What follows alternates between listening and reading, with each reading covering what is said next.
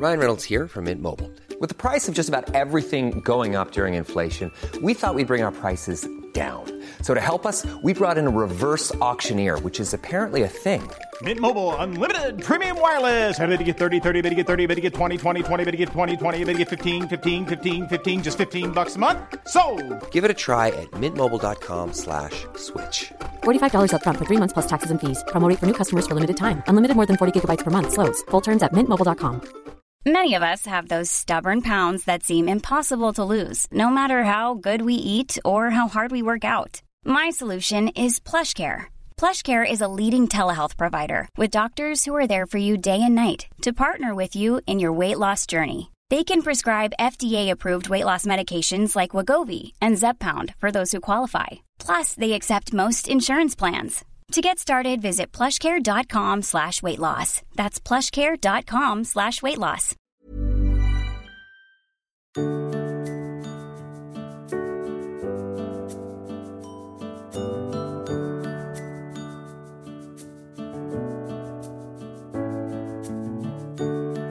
Hello, and a very warm welcome to another episode of the Liz Earle Wellbeing Show.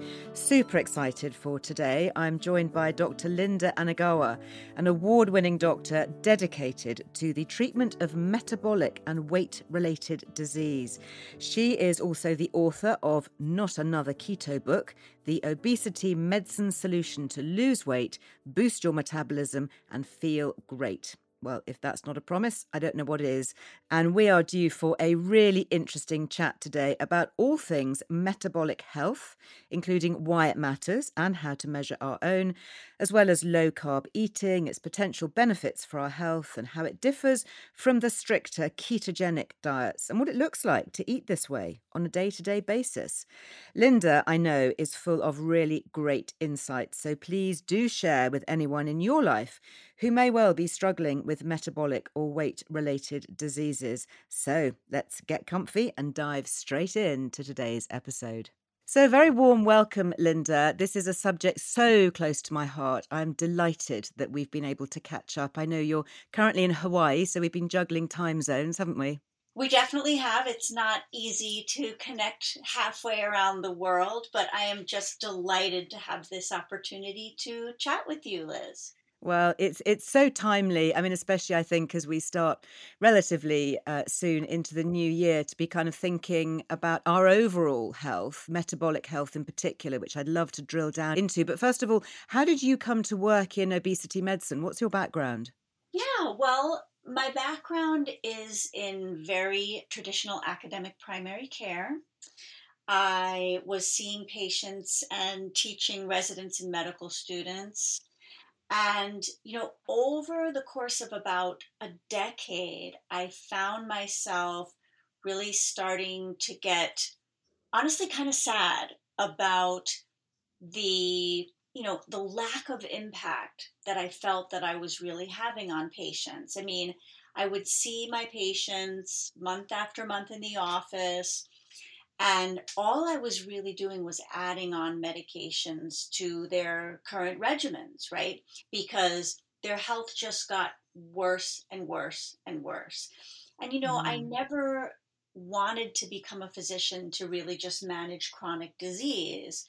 I wanted to be a part of the solution. And to me, part of the solution was empowering patients to look at the root cause of their diseases essentially and to fix those root causes. And so that led me to the field of obesity medicine, which is is very holistic and comprehensive, right? I mean, we do use medications to help, but we also look at things like the diet and the lifestyle and levels of stress and how well people are sleeping, right? I mean, there's so many different things to look at.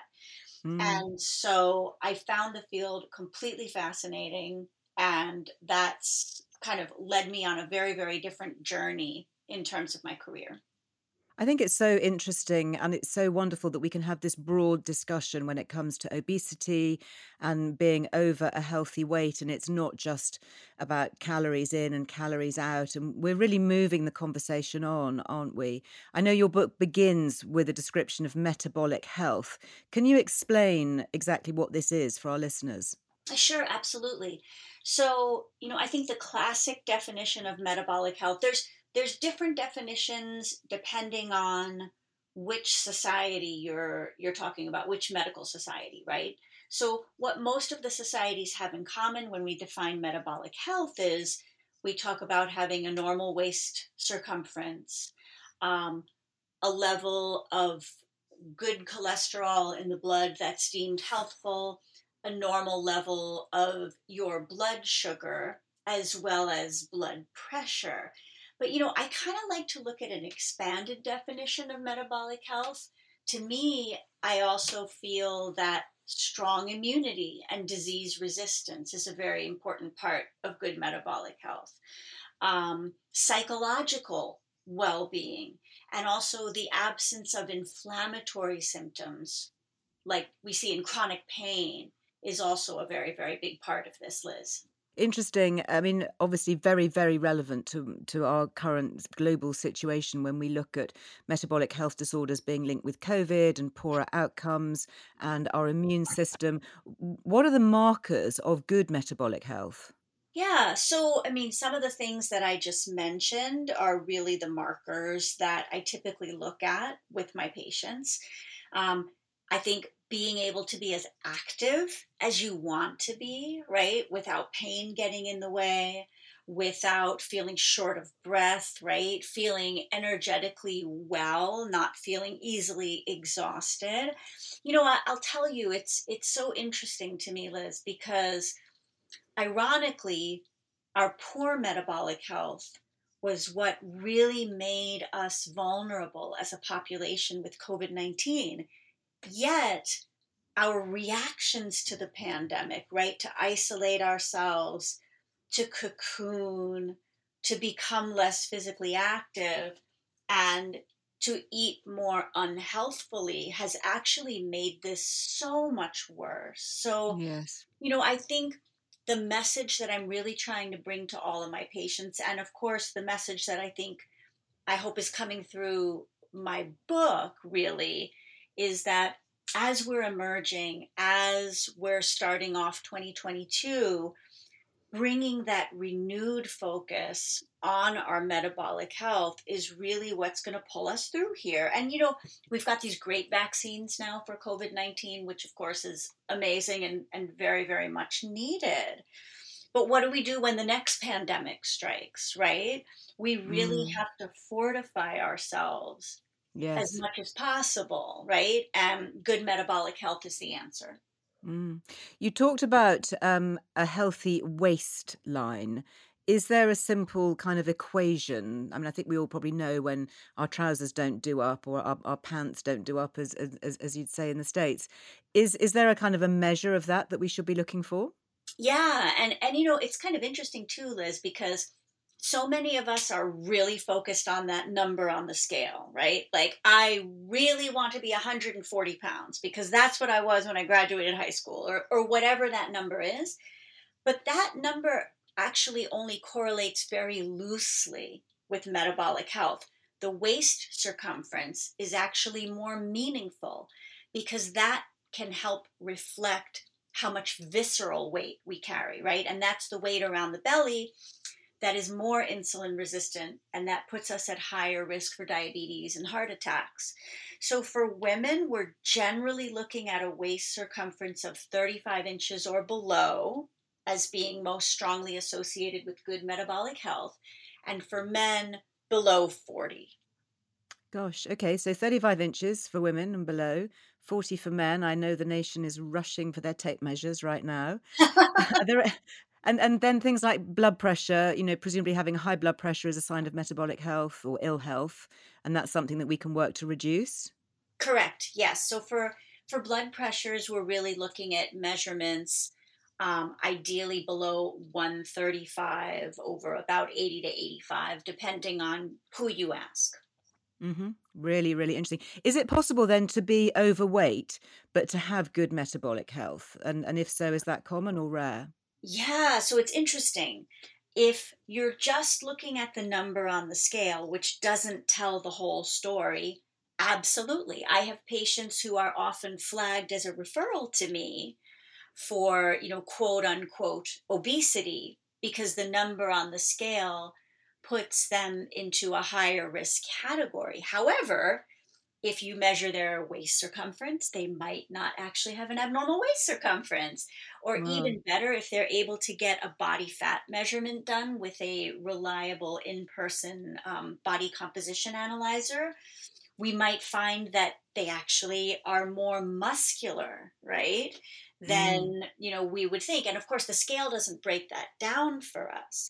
So mm. you know I think just because the scale is high, it actually doesn't necessarily mean you have a problem. And I always encourage patients to have a thorough, comprehensive medical analysis done with their doctor to really look into this and see. I, on the the contrary to this, Liz, it's certainly possible for individuals who are at a normal weight to be extremely metabolically unhealthy too, right? I mean, we definitely right. see people whose weight falls into a normal range, um, who have prediabetes or polycystic ovary syndrome for women, um, or even outright type 2 diabetes. And this can vary with ethnicity too, right? We know that Asian races as a whole tend to store fat more readily around the midsection of the body. So oftentimes these are individuals who won't be flagged as overweight, yet when I look into their health more closely with them, we do find evidence of metabolic disease. So there's so many things, you know, to factor in here. And I think the key for people to remember is, you know, we have to have an individualized approach, right? When we analyze each patient, right? It's really, really hard to generalize overall. Well, you, you talk about that in your book, actually. You take an adapt and adjust approach to weight management in, in your clinic. What exactly do you mean by that, adapt and adjust? sure. So, you know, I guess a couple of different things. I I do feel that adapt and adjust lends itself more to individual discussions with patients rather than just kind of telling people, well, you've got to simply eat less and the rest mm. will take care of itself. It's not true. You know, our bodies are not math equations, they are complex chemistry labs, right? We're, we're a hormonal soup, if you will. So the adapt mm-hmm. and adjust. Some of us very soupy. yes, yes, absolutely. And I mean, especially as women, we go through mm-hmm. so many hormonal adjustments through the course of our adult lives, right? I mean, once puberty hits, we have shifts as we become adult women. We go through pregnancy and childbirth. We go through menopause, right? So there's a tremendous amount of adapting and adjusting that our bodies do. And so I think reflecting that approach to weight management makes a lot of sense. And then the other important piece of this you know how you might start out on a diet, right? And you do really well. You're very, very strict with yourself. Um, you do that for a couple weeks, you lose some weight, and then you feel like, you know what, I, I just don't know if this is really working for me. I'm going back to the same way I was before. We kind of develop this all or nothing mentality, Liz, right? Like, I'm either dieting, I'm being strict, people will say, I'm being so good versus I'm being bad, right? And I really want to get away from that mentality because I think it's harmful. I think it becomes discouraging. And it's certainly not something that improves our metabolic health. So rather than the diet and cheat way of thinking, adapt and adjust allows us to take a more flexible approach with the way we see eating for better health. Are we going to be perfect 100% of the time? Of course not, right? I no mean, way. you know, yeah, we're going to have champagne on New Year's. We're going to have a piece of cake on our birthday. That's not a determinant of how healthy or how ill we are, right? Mm. So, cultivating the notion of a little bit more flexibility with our lifestyle changes is why I describe things in terms of adapt and adjust. Now, one of the things that you talk a lot about, which I have become a big fan of over the years, is the recommendations for a low carb diet. Why do you, as a doctor, particularly focus on a low carb diet?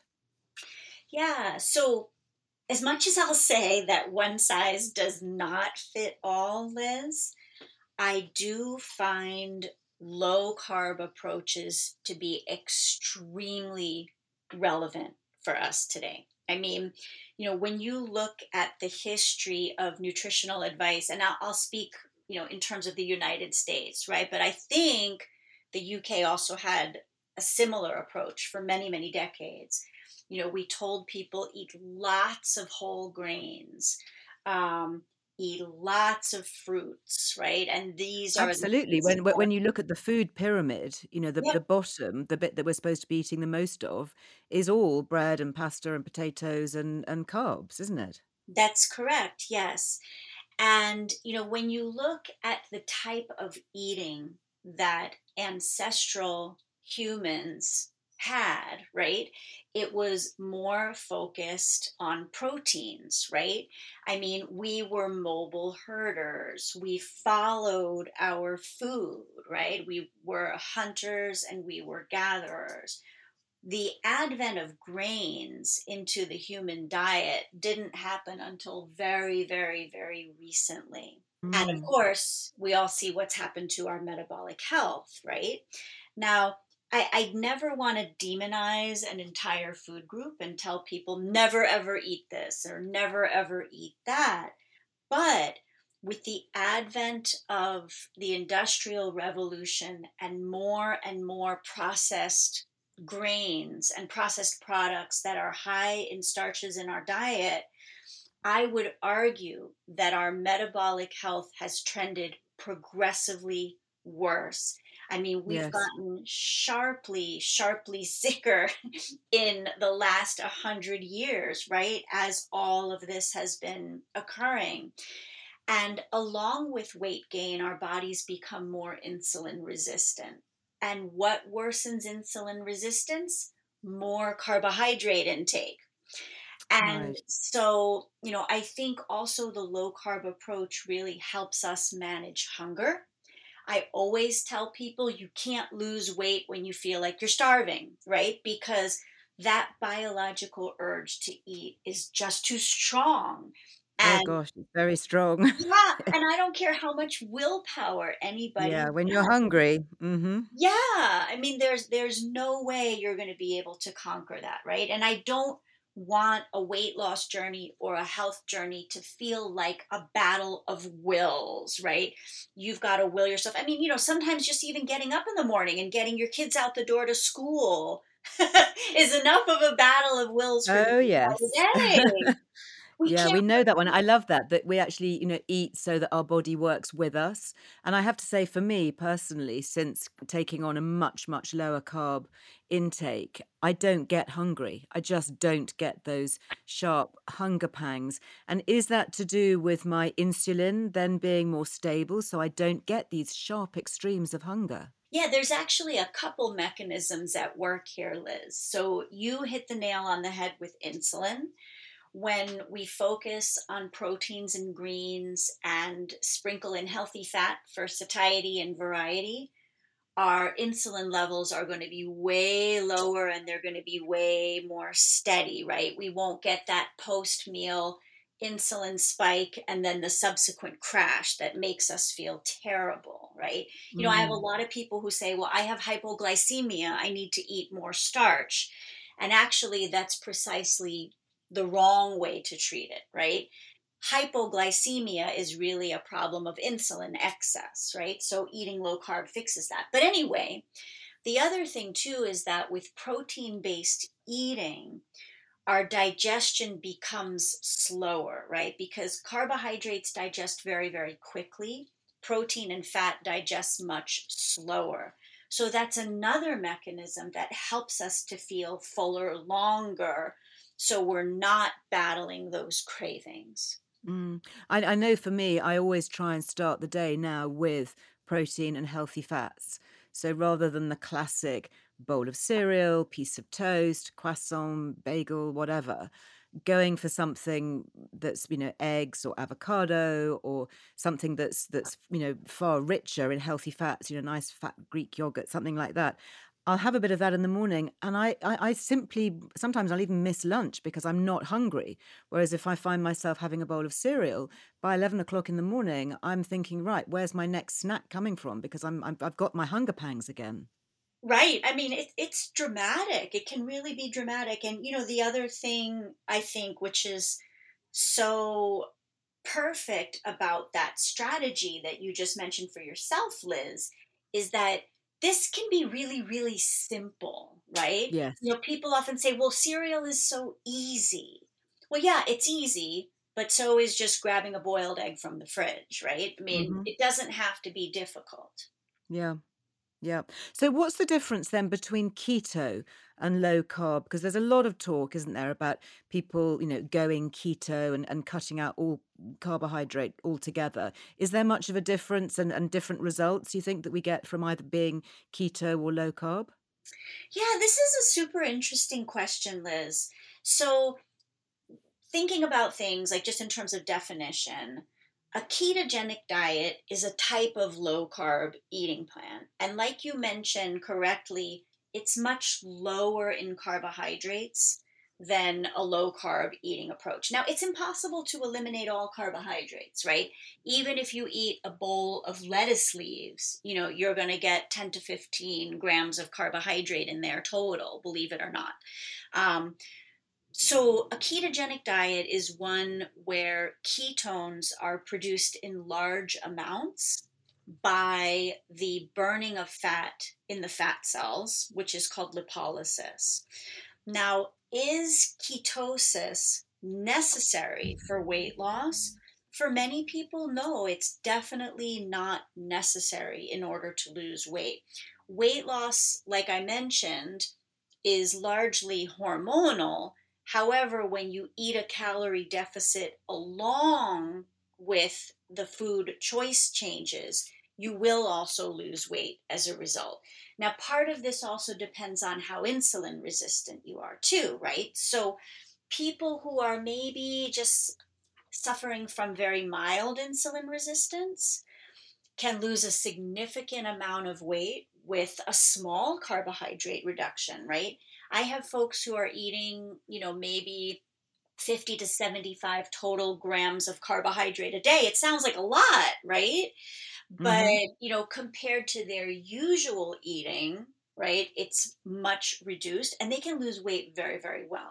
Now, for people who are severely insulin resistant, if they're not seeing weight loss, if they're not seeing improvement in blood glucose and blood pressure, for example, with moderate carb restriction, I might guide them to lower levels of carb restriction, you know, including an all out ketogenic eating plan. So, how can you tell how insulin resistant you are? Yeah. So, the most sensitive indicator would be a blood test called um, the fasting insulin level and the fasting glucose. So, you would take these two numbers and you would plug it into an equation known as the HOMA IR, and that stands for the homeostatic model of insulin resistance. Um, there's a really nice online calculator that's free and accessible to all via a website called the Blood Code. And all you would do is put in those numbers once you get a blood test from your doctor. And in general, a score of two or higher is significant insulin resistance, and normal would be less than one. And essentially, what we're looking at here, you know, because I have a lot of patients who will come to see me and they say, Well, my doctor checked my blood sugar and it's normal. I don't have diabetes. Well, that's great. That's awesome. I'm really, you know, obviously very, very pleased when someone can tell me they don't have type 2 diabetes. But just looking at that glucose level alone, is not telling me what happened to their insulin level, right? Is their insulin level hyper responsive to the amount of glucose in their blood? And that's a very, very important indicator. Interesting. What was the name of the website again that you can go and check? Yeah, it's called the blood code, code.com. The blood code. So you could get a, a, a test, have a look at the website, ask your GP to do the test for you and then key in the numbers to give you a more accurate result, really. That's right. Yeah. And it's, it's very, very sensitive. Um, you know, There's another blood test that's often run by physicians called the hemoglobin A1C test in order to diagnose prediabetes or diabetes. But Liz, I cannot tell you how many times I have patients come to me with a normal blood glucose and a normal A1C test, and they're still baffled. Well, how come I'm not losing any weight? What's going on with my body? I'm fatigued all the time. I get these hypoglycemic crashing feelings after I eat. And then we go ahead and we check the insulin and fasting glucose. And there it is. You know, the insulin resistance is is glaring really. But I think it's so important for people to know, you know, like I always tell people, listen, you know, this is actually really good, helpful information. We have a much better idea of what your body is doing, and we can take specific measures in order to correct it. Hey, I'm Ryan Reynolds. Recently, I asked Mint Mobile's legal team if big wireless companies are allowed to raise prices due to inflation. They said yes. And then when I asked if raising prices technically violates those onerous two year contracts, they said, What the f are you talking about, you insane Hollywood ass? So to recap, we're cutting the price of Mint Unlimited from $30 a month to just $15 a month. Give it a try at mintmobile.com slash switch. $45 upfront for three months plus taxes and fees. Promo for new customers for limited time. Unlimited more than 40 gigabytes per month. Slows. Full terms at mintmobile.com. Hey, it's Ryan Reynolds, and I'm here with Keith, co-star of my upcoming film, If, only in theaters May 17th. Do you want to tell people the big news? All right, I'll do it. Sign up now and you'll get unlimited for $15 a month in six months of Paramount Plus Essential Plan on us. Mintmobile.com slash switch. Upfront payment of $45 equivalent to $15 per month. Unlimited over 40 gigabytes per month. Face lower speeds. Videos at 480p. Active Mint customers by 531.24 get six months of Paramount Plus Essential Plan. Auto renews after six months. Offer ends May 31st, 2024. Separate Paramount Plus registration required. Terms and conditions apply if rated PG. One size fits all seems like a good idea for clothes until you try them on. Same goes for healthcare. That's why United Healthcare offers flexible, budget friendly coverage for medical, vision, dental, and more. Learn more at uh1.com. Quality sleep is essential. That's why the Sleep Number Smart Bed is designed for your ever evolving sleep needs. Need a bed that's firmer or softer on either side?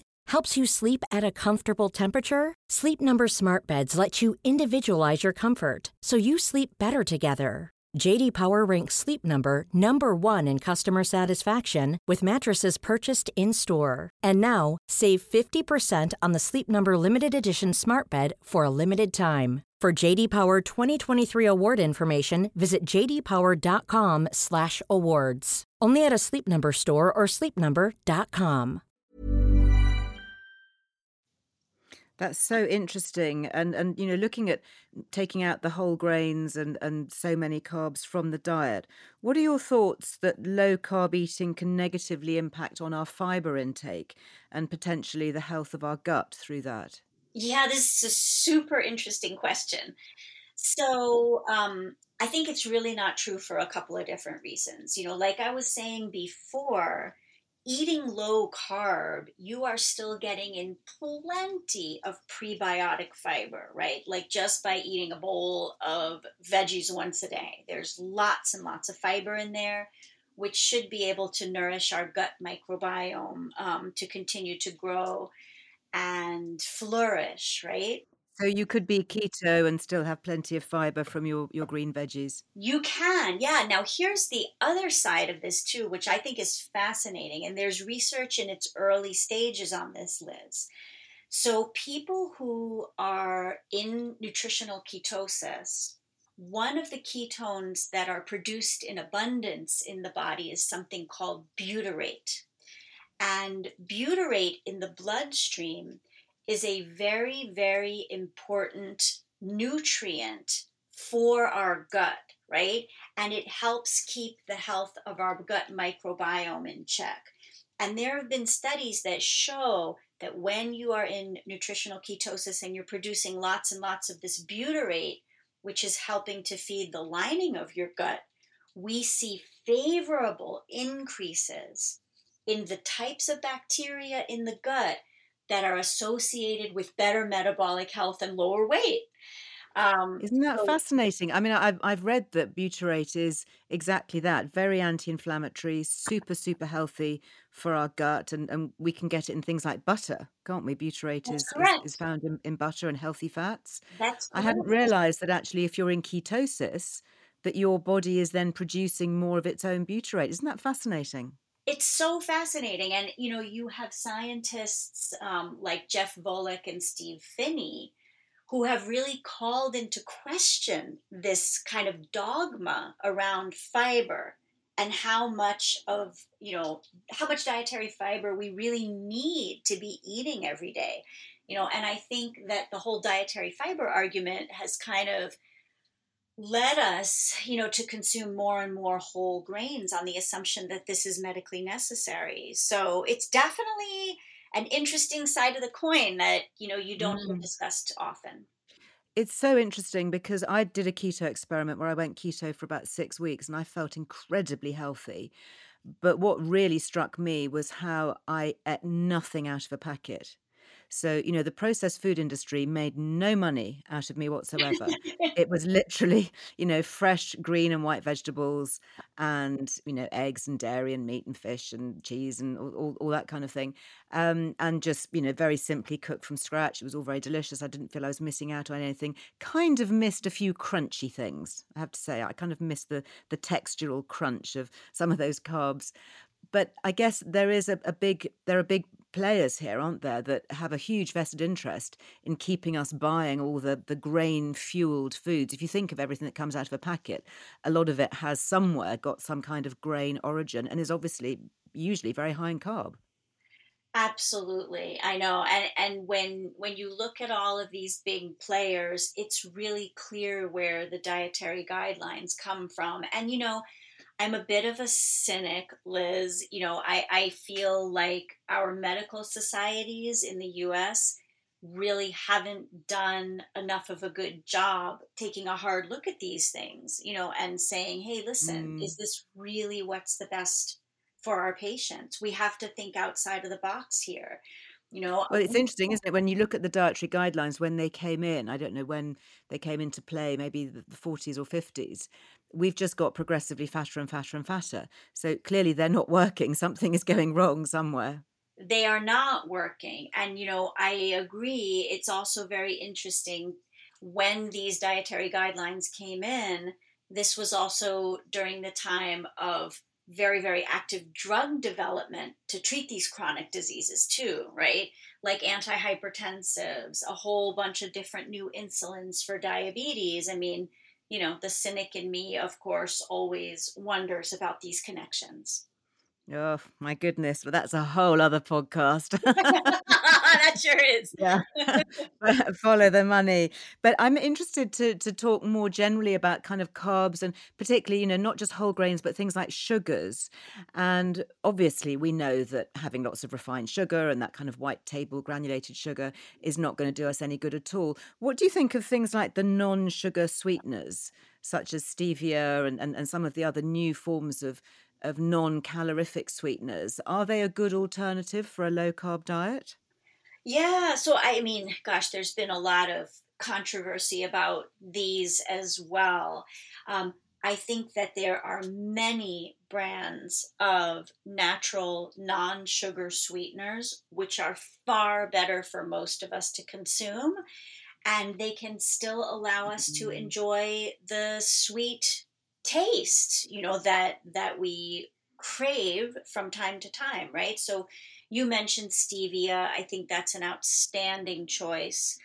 Um, the monk fruit sweeteners the extract of monk fruit is often used um, in many low carb products that i think mm-hmm. is an amazing alternative Sugar alcohols are also generally felt to be safe, although for some people they, they can cause some gastrointestinal side effects. So those things like sorbitol and xylitol. Yep, and erythritol is, is one of the most common. Um, maltitol.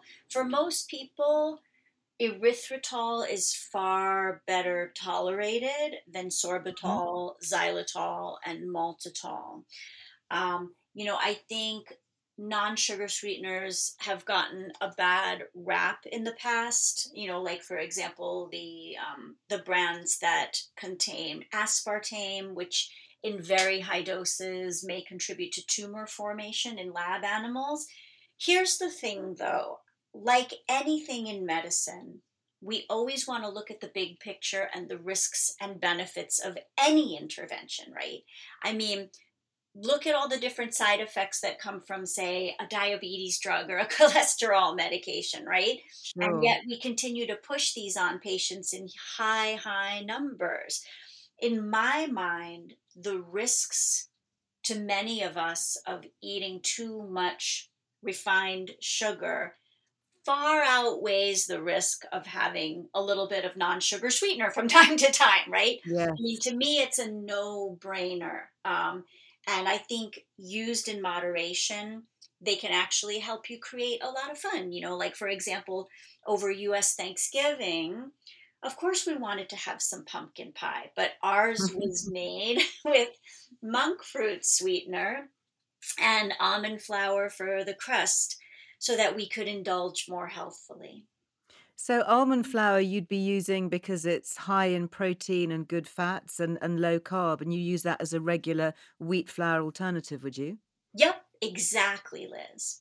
So talk me through an average kind of day of eating. What what would your on average, what would your daily diet kind of look like? Yeah, sure. So typically, um, I do practice intermittent fasting. So I'm usually done eating um, by four or five o'clock in the evening. And then I usually skip breakfast and don't eat until maybe 11 a.m. I do have coffee with a couple tablespoons of cream in first thing in the morning when I wake up. Sounds great. it is. It's really good. And then I, I don't eat generally, like I said, until about 11 and I might have an egg omelet with vegetables um, topped with maybe a little sour cream or avocado or diced tomato. And then I generally don't eat again, like I mentioned, until four or five in the afternoon. And I love veggies.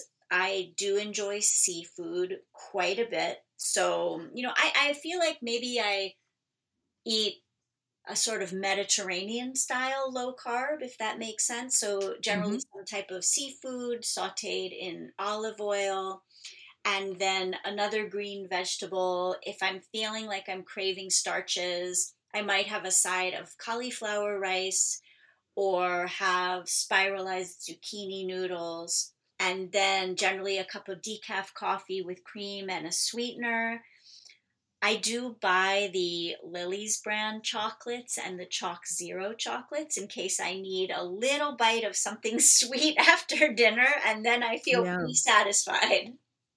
It's amazing, isn't it, how quickly you can lose your sweet tooth? You know, I I now f- don't get sugar cravings. I think because my insulin hopefully has been pretty much flatlined through through not having so many carbs, and I just weaned myself off the kind of the milkier junk chocolate gradually having darker and darker chocolate and now i'm i'm really happy to have sort of 80% dark chocolate and and you only need a tiny bit of it that's the great thing but just to give you that that take the edge off something when you need something sweet it, it's a it's remarkable stuff and of course it dark chocolate's very good for your gut as well isn't it?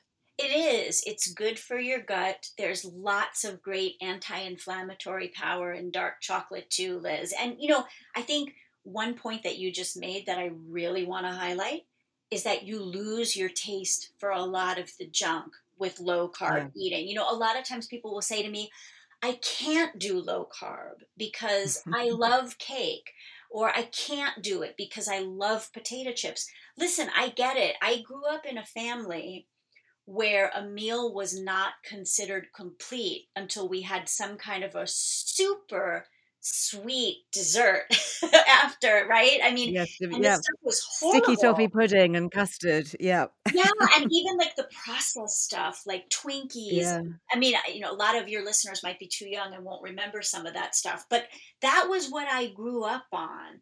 And, you know, as hard as it might sound, it gets better and better and better and easier and easier and easier the longer you stick to eating in this pattern. You're absolutely right, and and and you're never too young or too old. I mean, my my middle son started university recently, and I have to say, you know, when he was at school, he had a massively sweet tooth, and there was a tuck shop, and you know, access to to all of these sort of sweet treats and vending machines and all of that. Being at uni and and cooking for himself, uh, he actually got into the habit of eating much more healthily. And when I would talk to him about what he was eating, I'd say, you know, kid, you know, it sounds as if you're not actually having too much sugar because sugar was always the thing I would get on his back about. And he was saying, do you know what, mum? I think I've kind of lost my sweet tooth. And I was really amazed and obviously highly delighted to to hear that. So even somebody who is used to really having a lot of sweets and sugars you, you can lose it. You, you kind of almost, in my experience anyway, I had to do three or four days of almost kind of going cold turkey, thinking I really need a piece of cake in the afternoon. But once you break through that, you, you just never, ever really want to go back, in my yep. experience. Yep, absolutely. And, you know, the other thing that I think is important for people to know is, like you said, Liz, it might take a few days where you feel like, oh my gosh, like I'm having withdrawals, I'm getting a headache, I feel weak and shaky. But you will pull through and your body mm-hmm. will adjust. And in the meantime, you can use what I call the carb swaps or the sweet swaps, right? To help you feel more satisfied so that you can break through. I mean, it really is an addiction. It's a psychological addiction and it's a physiologic addiction that our bodies really? have to sugars. So, do, do we? Uh, is there actually such a thing as being physically addicted to sugars? There's actually such a thing. We know that, for example, when you eat a large amount of something like highly sweet and palatable, the same areas of the brain which reinforce craving and reward pathways light up just the same as though you would take, like, let's say, for example, a drug addict takes a hit of cocaine. Um, if I ate a cupcake, right, the same area of my brain would light up and be flooded with the same reward chemicals as Isn't a drug amazing? taking a hit of dopamine. Absolutely. So I'm I'm wow. a person who really does believe in the concept of sugar addiction. And I think we have good physiologic data to show that there is a physical root for where this addiction comes from. Is there a mental health connection then with sugars and, and brain health? There absolutely is, Liz. So, you know, I think when we go back into our childhoods, right?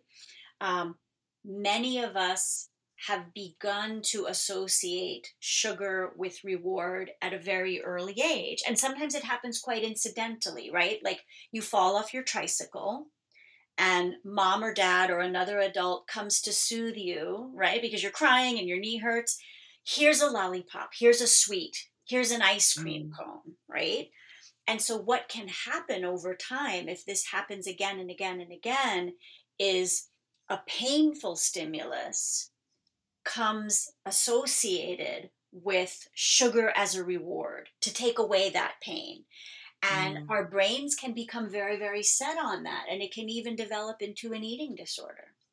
It's a really fascinating area. Thinking about the whole area of inflammation and low carb diets, are there any kind of supplements that you would recommend to your patients or people generally thinking about low carb? Is there anything that would help support this or perhaps you know amplify the effects yeah so you know we don't have amazing data on a lot of supplements liz there are a few that have gotten some good publicity because there are some interesting and promising but very early results I have to tell you, I'm not a huge supplement pusher because of that. I think we need more randomized, controlled, vetted studies.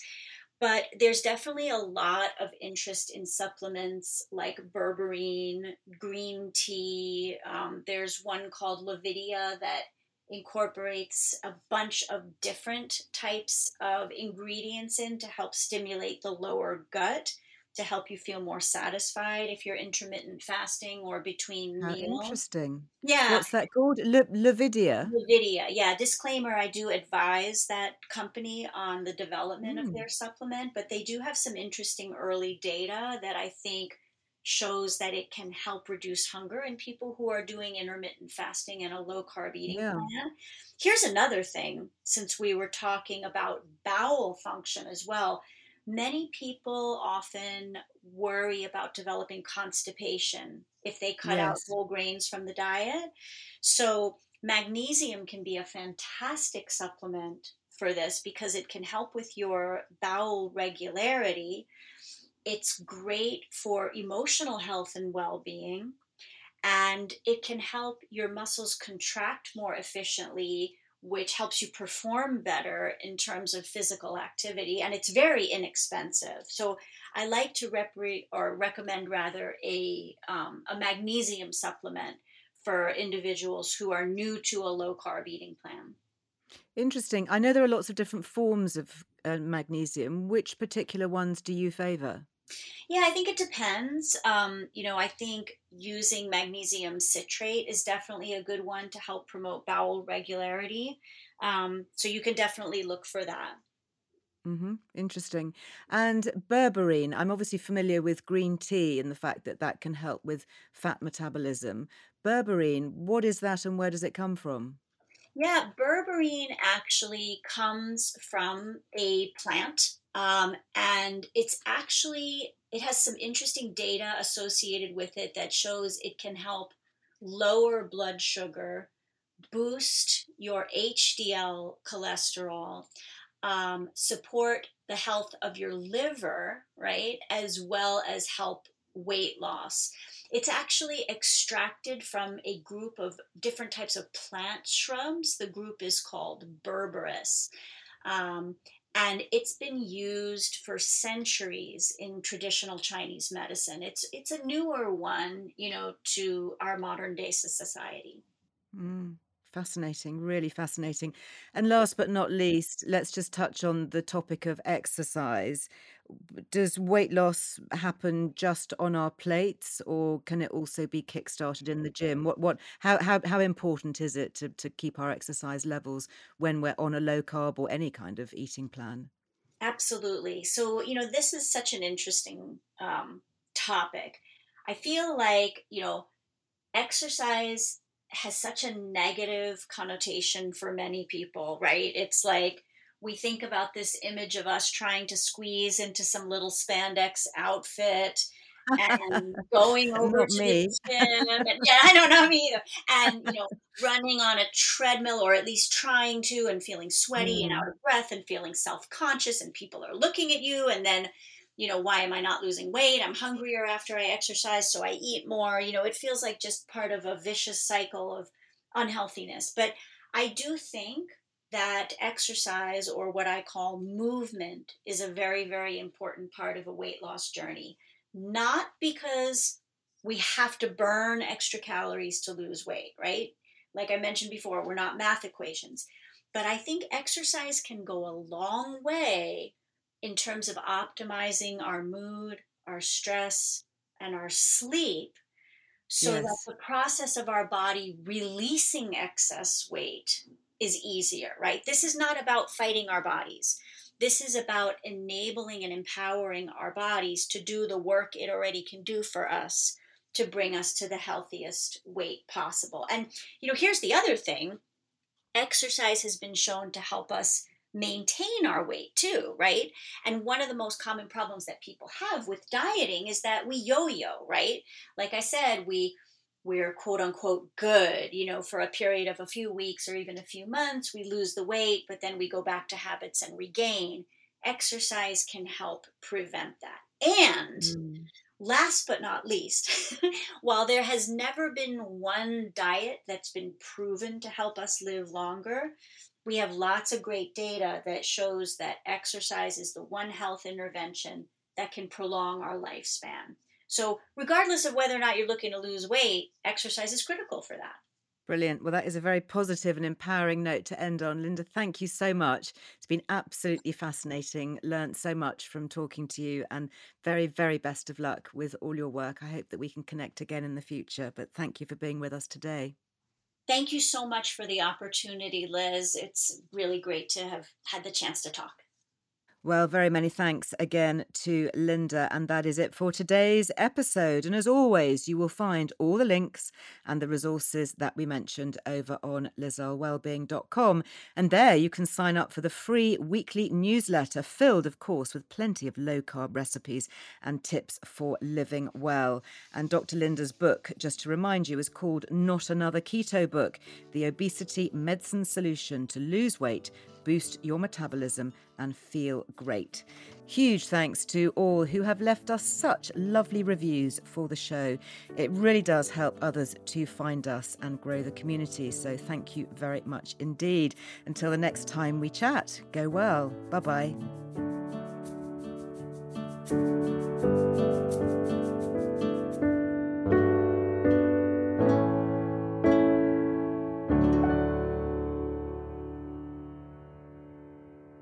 The Liz Earle Wellbeing Show is presented by me, Liz Earle, with production by Amaryllis Earle and Harry Trevithick at Heart Dialogue, with thanks to my producer, Ellie Smith, and guest booker, Millie de la Moriniere. Hey, it's Danny Pellegrino from Everything Iconic. Ready to upgrade your style game without blowing your budget? Check out Quince. They've got all the good stuff shirts and polos, activewear, and fine leather goods all at 50 to 80% less than other high-end brands. And the best part? They're all about safe, ethical, and responsible manufacturing. Get that luxury vibe without the luxury price tag. Hit up quince.com slash upgrade for free shipping and 365-day returns on your next order. That's quince.com slash upgrade. Imagine the softest sheets you've ever felt. Now imagine them getting even softer over time. That's what you'll feel with Boll and Branch's organic cotton sheets. In a recent customer survey, 96% replied that Boll and Branch sheets get softer with every wash. Start getting your best night's sleep in these sheets that get softer and softer for years to come. Try their sheets with a 30-night guarantee. Plus, get 15% off your first order at bollandbranch.com. Code BUTTERY. Exclusions apply. See site for details. Hi, I'm Daniel, founder of Pretty Litter. Did you know cats tend to hide symptoms of sickness and pain? I learned this the hard way after losing my cat, Gingy. So I created Pretty Litter, a health monitoring litter that helps detect early signs of illness by changing colors, saving you money and potentially your cat's life. Pretty Litter is veterinarian developed, and it's the easiest way to keep tabs on your fur baby's health right at home. Go to prettylitter.com and use code ACAST for 20% off your first order and a free cat toy. Terms and conditions apply. See site for details.